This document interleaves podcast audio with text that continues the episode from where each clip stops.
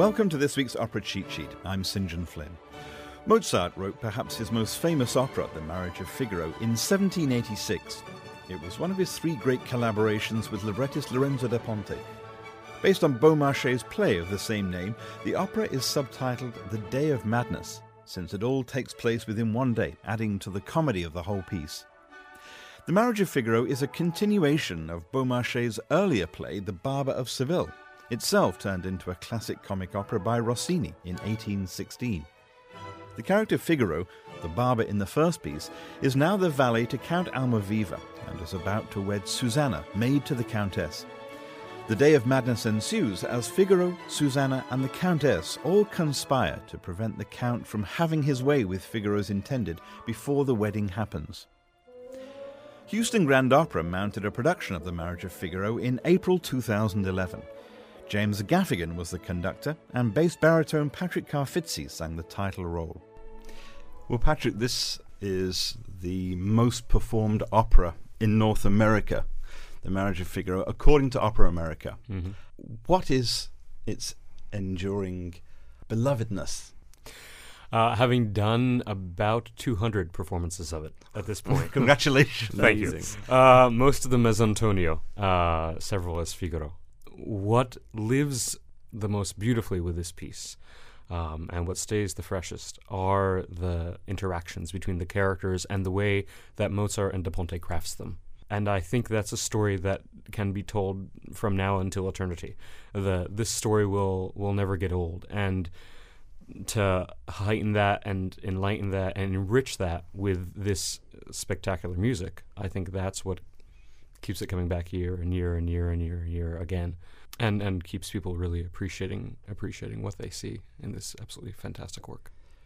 Figaro, of course, is one of the, the, the best known figures in all of, of, of opera. Mm. Um, who is he? Who is he? He's your friend. He's a manipulator. He's someone that uh, guides you but through through these different stories. But he's also uh, someone who everyone can relate to on some level he's always reaching. Figaro, be the Barbiere Figaro, or the which I, I don't perform, but very familiar with.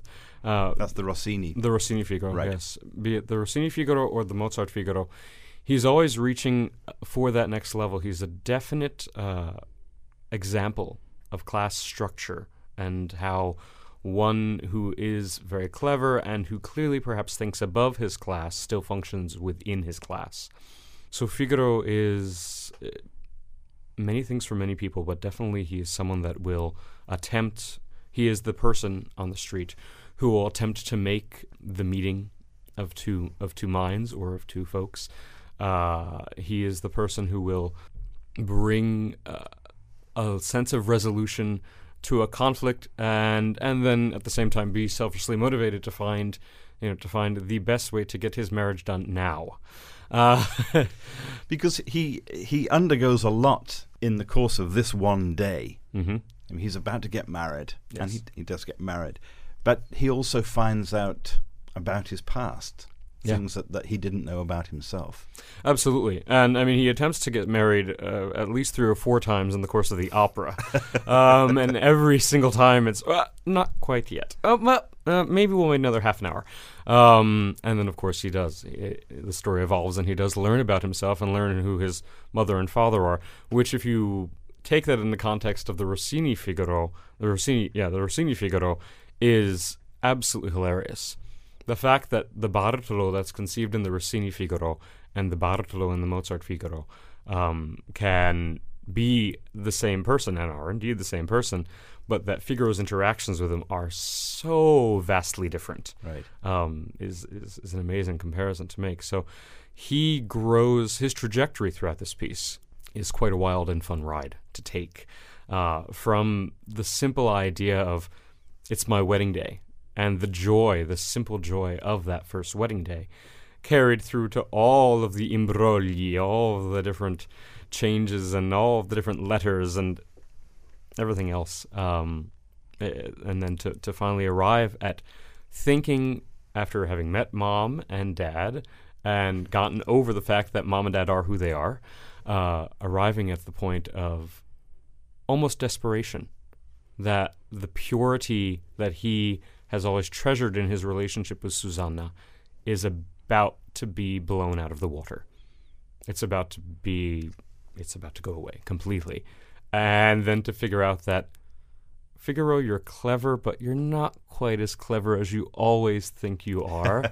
so perhaps it's time that you accept this level of maturity, um, and and at the same time, you know, Figaro's nature will carry on. I mean, he'll he will always be that person that's trying to connect and look into a situation and figure out how he can either step out of it or engage into it.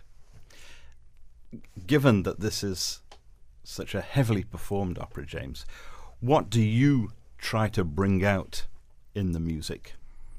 Well, I think I think first of all, there's lots of different ways of interpreting this music. Of course, uh, whether that mean tempo or dynamics, phrasings, things like that.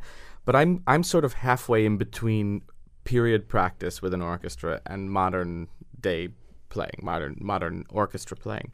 So I'm sort of in between, meaning quicker bow strokes, lighter, more transparent texture, keeping the orchestra light and and keeping chords um, light in general, especially in the recitativos. So for me, there should be a, a, lightness in general that where the singer should never have to push at all, and um, I want them to be able to do what they can do on stage without ever have to worry about projecting and and and and oh, you know overpowering the orchestra. But this is a true ensemble piece, as is Così fan tutte of Mozart, another Da Ponte opera, where characters need to be very aware of blending together. And I think just as aware as a string section should be. Hmm. Um, so I think we have a great cast that that sounds really great together. I mean, the famous sextet and and and the act two finale there's a lot of ensemble singing that goes on. And, and if it's just a shouting fest it gets quite boring. And that i've seen some pretty pretty awful uh, performances uh, of this piece unfortunately. And i've seen some really great performances of this piece. And i think the great ones are the ones where people are aware of each other and they're making music with one another and so it's it's just chamber music on a much bigger scale so i think the key to the success of this piece is great ensemble and great blending are you aware, Patrick, that you're blending well? Yes, and I'm and I'm grateful for the opportunity to do so, um, and grateful for the opportunity to work in ensemble. I couldn't agree more. This isn't the first time that that you've sung this role. Um, what's your favourite part of the uh, of the piece? Act two finale. That James was just talking about. Yeah, the Act two finale is brilliant. Uh, the Così fan tutte first act finale is also one of my favorite of all time and, and Mozart in general. I've been in love with Mozart since I was 14 years old. This piece, actually, since I was 14.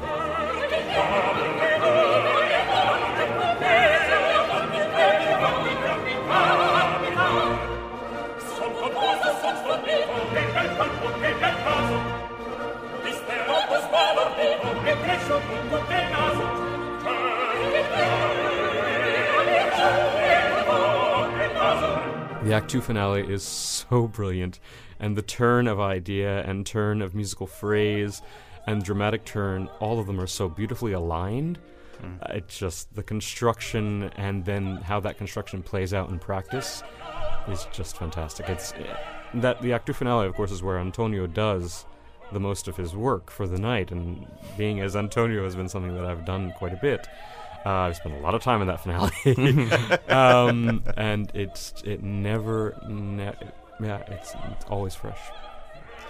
What about for you, James? Do you have a, a favorite part? I, I think the um, the Act Two finale would be the first thing that jumped out because I, I even remember before I knew this piece, seeing that uh, the Amadeus Amadeus movie, right, mm-hmm. where he says you you wouldn't believe what he does. It starts out as a duet, it becomes a trio, it becomes a quintet. Then uh, you know at the end, Marcellina shows up with her friends, and and it's really true what this guy does is a miracle on stage, and how much you laugh during that finale. But now I'm at a point in my life where the most incredible part for me is the sextet. that takes place in the third act.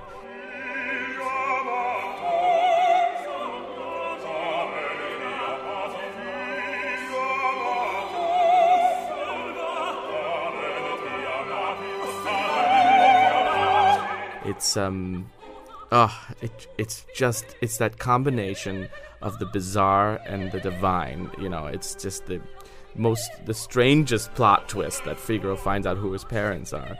You know, and at the same time, you know, it's just the most beautiful music. It's it's heaven sent. It's uh, how does this guy put the music to the most ridiculous plot at that point? Um, and it hits me in a really emotional way for some reason bass baritone Patrick Carfizzi and conductor James Gaffigan from Houston Grand Opera's 2011 production of Mozart's The Marriage of Figaro. Well, that's this week's Opera Cheat Sheet. I'm St. John Flynn. Thank you for listening.